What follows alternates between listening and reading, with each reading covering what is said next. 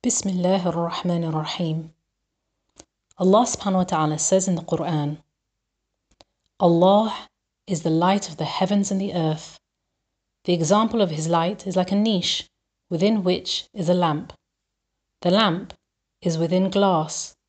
The glass as if it were a pearly white star lit from the oil of a blessed olive tree, neither of the east nor of the west, whose oil would almost glow even if untouched by fire.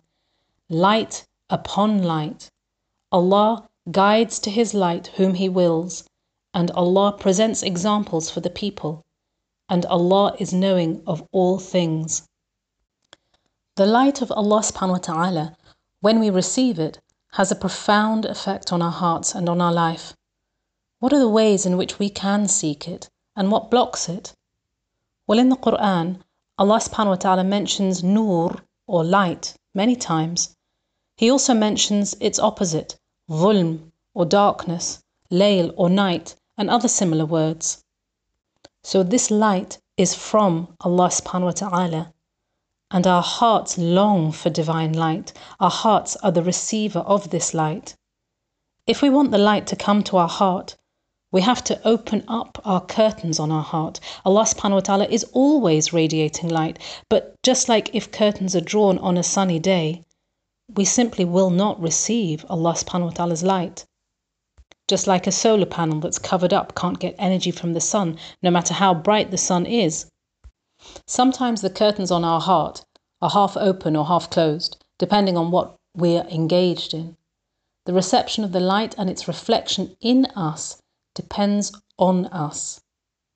Allah subhanahu wa ta'ala mentions the heart, the receiver of this light, and it's been mentioned 176 times in the Quran, which shows the extent of its importance.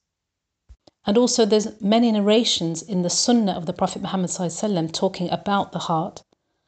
Allah subhanahu wa ta'ala mentioned in the Quran that guidance, His guidance, descends on the hearts of the people. In addition, there'll be diseases like envy and hatred that can also take root in our heart. And we know that we talk about love in our heart, so love is experienced in the heart. We know that the Prophet Muhammad said that there is a morsel of flesh in the body, that if that is correct, then the whole of the body is correct, and that morsel of flesh is the heart. So there's so many ways in which we are told that the heart is the most important part of us. Even on a physical level, we know that if somebody has actual physical heart disease, then the whole of their body gets affected. But if we have spiritual heart disease, then the whole of our bodies, our whole of our souls will get affected. We know that taqwa, the consciousness of Allah subhanahu wa ta'ala and obedience to Him are in the heart. And subhanAllah, the Prophet Muhammad when he mentioned in a hadith, he actually pointed to his chest three times to indicate that the chest was the place where we will have taqwa, where the taqwa resides. But how do we connect the two? How do we connect light from Allah subhanahu wa ta'ala and our heart? So we mentioned this kind of analogy that if we have curtains over our heart, then obviously how can we receive this light? We're blocking out the light of Allah subhanahu wa ta'ala. And the thickest curtains which block out Allah subhanahu light are sins. Especially over years, accumulated sins that have not been repented for, they solidify around the heart until the heart the, the heart will be hard like a rock in in the spiritual sense. And subhanAllah, even in you know everyday common terminology, we talk about people who have hard hearts, that they have no they have no pity, they have no mercy, they have no kindness in them. So and as uh, as opposed to somebody who is soft-hearted, we know somebody who is soft-hearted. We even take that to mean somebody who has you know a lot of generosity, a lot of kindness, a lot of caring. Allah subhanahu wa ta'ala actually speaks about this in the Quran where he says, Then your hearts became hardened after that being like stones, or even harder. For indeed there are stones from which rivers burst forth, and there are some of them that split open and water comes out, and there are some of them that fall down for the fear of Allah, and Allah is not unaware of what you do. So if our hearts have become darkened, if they become hard, how, how do we go about uh, polishing them? How do we go about making them bright and able to receive the light of Allah subhanahu wa ta'ala? So we're told that the easiest way to polish the heart is to practice istighfar daily, asking and seeking Allah's forgiveness every day. Regret of your sins without being excessive and going beyond the limits. And Allah subhanahu wa ta'ala, inshallah, when we have that regret and we ask for His forgiveness, Allah subhanahu wa ta'ala will forgive us. When you do that, and when you can start pushing aside the curtains from your heart, and you start to receive the light of Allah subhanahu wa ta'ala, you will notice the change in yourself. Your life will be different. Your approach, your communication, your relationships, whether it be with business people, whether it be if you're studying, your memory, your energy, all of this will improve. But it's not a one time effort. So it's not like we will make forgive we ask Allah subhanahu wa ta'ala for forgiveness today and then we think, okay, alhamdulillah, we've sought forgiveness, our sins have been forgiven, we can move on with a clean slate for the rest of our life. Because sadly temptations are presented to the heart continuously during our lives. One of the companions of the Prophet Muhammad said that the Messenger of Allah, peace and blessings be upon him, said Temptations are presented to the heart one by one. Any heart that accepts them will be left with a black stain, but any heart that rejects them will be left with a mark of purity, so that hearts are of two types a dark heart that has turned away and become like an overturned vessel, and a pure heart that will never be harmed by temptation for as long as the earth and the heavens exist. The dark heart only recognizes good and denounces evil when this suits its desires and whims. So we can see from this narration that sins Make the heart shut down, just like you had a vessel and you turned it over, so there's no possibility of anything entering it. And just like a vessel that's overturned, it won't hold any water. It cannot gather any rain if, it, if there was rain falling on it. So we need to turn that vessel the right way up. And really, we can only do this by seeking Allah subhanahu wa ta'ala's help and support. That will polish our heart. And yes, we might slip from time to time, but we always have the way back to Him through repentance. The Prophet Muhammad وسلم, was very keen on fixing hearts.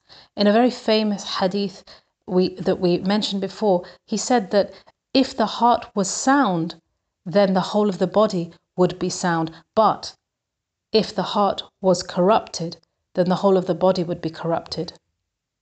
And once someone's heart is corrupted, then that person becomes unable to tell really the difference between right and wrong. We're told in a hadith by the Prophet Muhammad, peace and blessings be upon him, he said, So there will be two kinds of hearts. One is pure like a white gemstone, and it will not be harmed by any tribulation as long as the heavens and earth endure. And the other is black and dusty like a worn out vessel, neither recognizing good nor rejecting evil, but rather immersed in its desires. So a strong, healthy heart is not affected by the temptations because there's a shield protect, protecting it. And that shield will be things like the seeking forgiveness, like connecting ourselves to Allah subhanahu wa ta'ala in our prayers, in our salah, by the recitation of the Quran, by the remembrance, the dhikr of Allah subhanahu wa ta'ala. And even if from time to time you slip, you can come back and you can use these means to polish your heart again. And there are special stations where we can receive light. Just like, you know, if you're on a train and the train has uh, stations along the journey, just like that, there are stations where we can admit light into our hearts and we have different ways of receiving this light. So, what are these stations of light? Well, first of all, there's our salah. And this is actually the best method to receive Allah subhanahu wa ta'ala's light. There's actually nothing comparable it compared to the salah, there is nothing compared to the salah to receive the light of Allah subhanahu wa ta'ala. No other act of worship is equivalent to the salah. It's the top form of worship when we perform it properly. When we have focus in our prayer and we feel that sincerity and we feel the serenity, the more focus we have, the more serenity we will feel, the more we will be able to receive the light of Allah subhanahu wa ta'ala in our hearts. Another station of receiving light is reciting the Quran. Really, reciting of the Quran must be a daily act of worship, even if it isn't a full page. Don't underestimate the power of reciting the Quran. And if we want to benefit when we're reciting the Quran, we need to focus. We need to we need to do it with our full attention, not just where it's just on the tongue and where we're just rapidly reciting, but to actually think and contemplate. We should be reading, even if it's one page of Quran, we should be reading it with the fullness, fullness of our hearts rather than just kind of like a tick box exercise, sort of, yes, I've done that, tick, I've, I've done that. No, we should be reading it with full concentration, with full humility, and with the fullness of our heart. And even if you cannot understand even one ayah properly from that page, it will be better for you to read it and contemplate and just even if you can't understand even if you can't understand all of what you've read try at least and understand a small amount because if uh, arabic isn't your language then turn to turn to a quran that has translation as well to actually gain some depth of meaning of what you're reciting another station of receiving light is the dhikr of Allah subhanahu wa ta'ala, the remembrance of Allah subhanahu wa ta'ala. Because we're told that, that we're constantly remembering Allah, then our hearts will remain soft, our hearts will remain open to the light of Allah subhanahu wa ta'ala. And then uh, obviously to make dua, to supplicate. The Prophet Muhammad, peace and blessings be upon him, used to make this dua. He used to say, O oh Allah, place light in my heart and on my tongue light in, in my ears light, and in my sight light, and above me light, and below me light, and to my right light, and to my left light, and before me light, and behind me light. Place in my soul light. Magnify for me light, and amplify for me light. Make for me light, and make me light. O Allah, grant me light, and place light in my nerves and in my body light, and in my blood light, and in my hair light, and in my skin light. O Allah, make for me a light in my grave and a light in my bones. Increase me in light, increase me in light, increase me in light. Grant me light upon light. Then there are stations of light that are associated with time. So Ramadan, obviously, the, the month of Dhul Hijjah is coming up, and these first 10 days of Dhul Hijjah are very special. Um, then we have the, the Yom al Arafah, the Yom al Ashura, the six days of Shawwal. So there are, there are stations of light that are associated with time. And then, lastly, but not by any means least, to be in the company of good people. This is definitely a way of moving aside these curtains uh, on your heart that could be blocking out the light of Allah subhanahu wa ta'ala. Being the company of people who encourage you to turn to Allah subhanahu wa ta'ala, who encourage you to open up your heart to the light of Allah subhanahu wa ta'ala, who increase your connection and love for Allah subhanahu wa ta'ala. This is truly a blessing from Allah subhanahu wa ta'ala.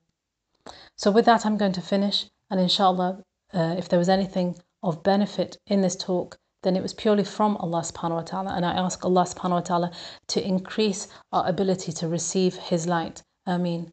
سبحانك اللهم وبحمدك أشهد أن لا إله إلا أنت أستغفرك وأتوب إليك. Glory and praise be to you, O Allah. I bear witness that there is no one worthy of worship except you. I beg of you your forgiveness and repent to you. Ameen.